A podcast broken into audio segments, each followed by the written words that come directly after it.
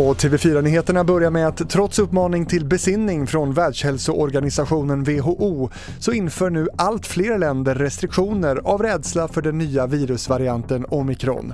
Bland annat väntas USAs president Joe Biden komma med nya besked imorgon om inresa till USA.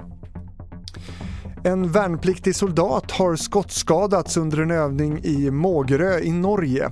Norska försvaret vill inte kommentera vad som skett mer än att olyckan inträffat under en skjutövning och att polisen utreder händelsen. Soldaten vårdas på sjukhus i Oslo och har inte livshotande skador. Och till sist ska vi till New York där museet Metropolitan har fått en donation på 1,2 miljarder kronor. Gåvan är den största i rena pengar till museet under dess 151 år.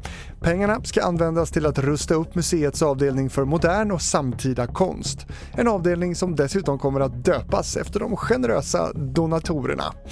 Fler nyheter hittar du i vår app TV4 Nyheterna. I studion Fredrik Rahlstrand.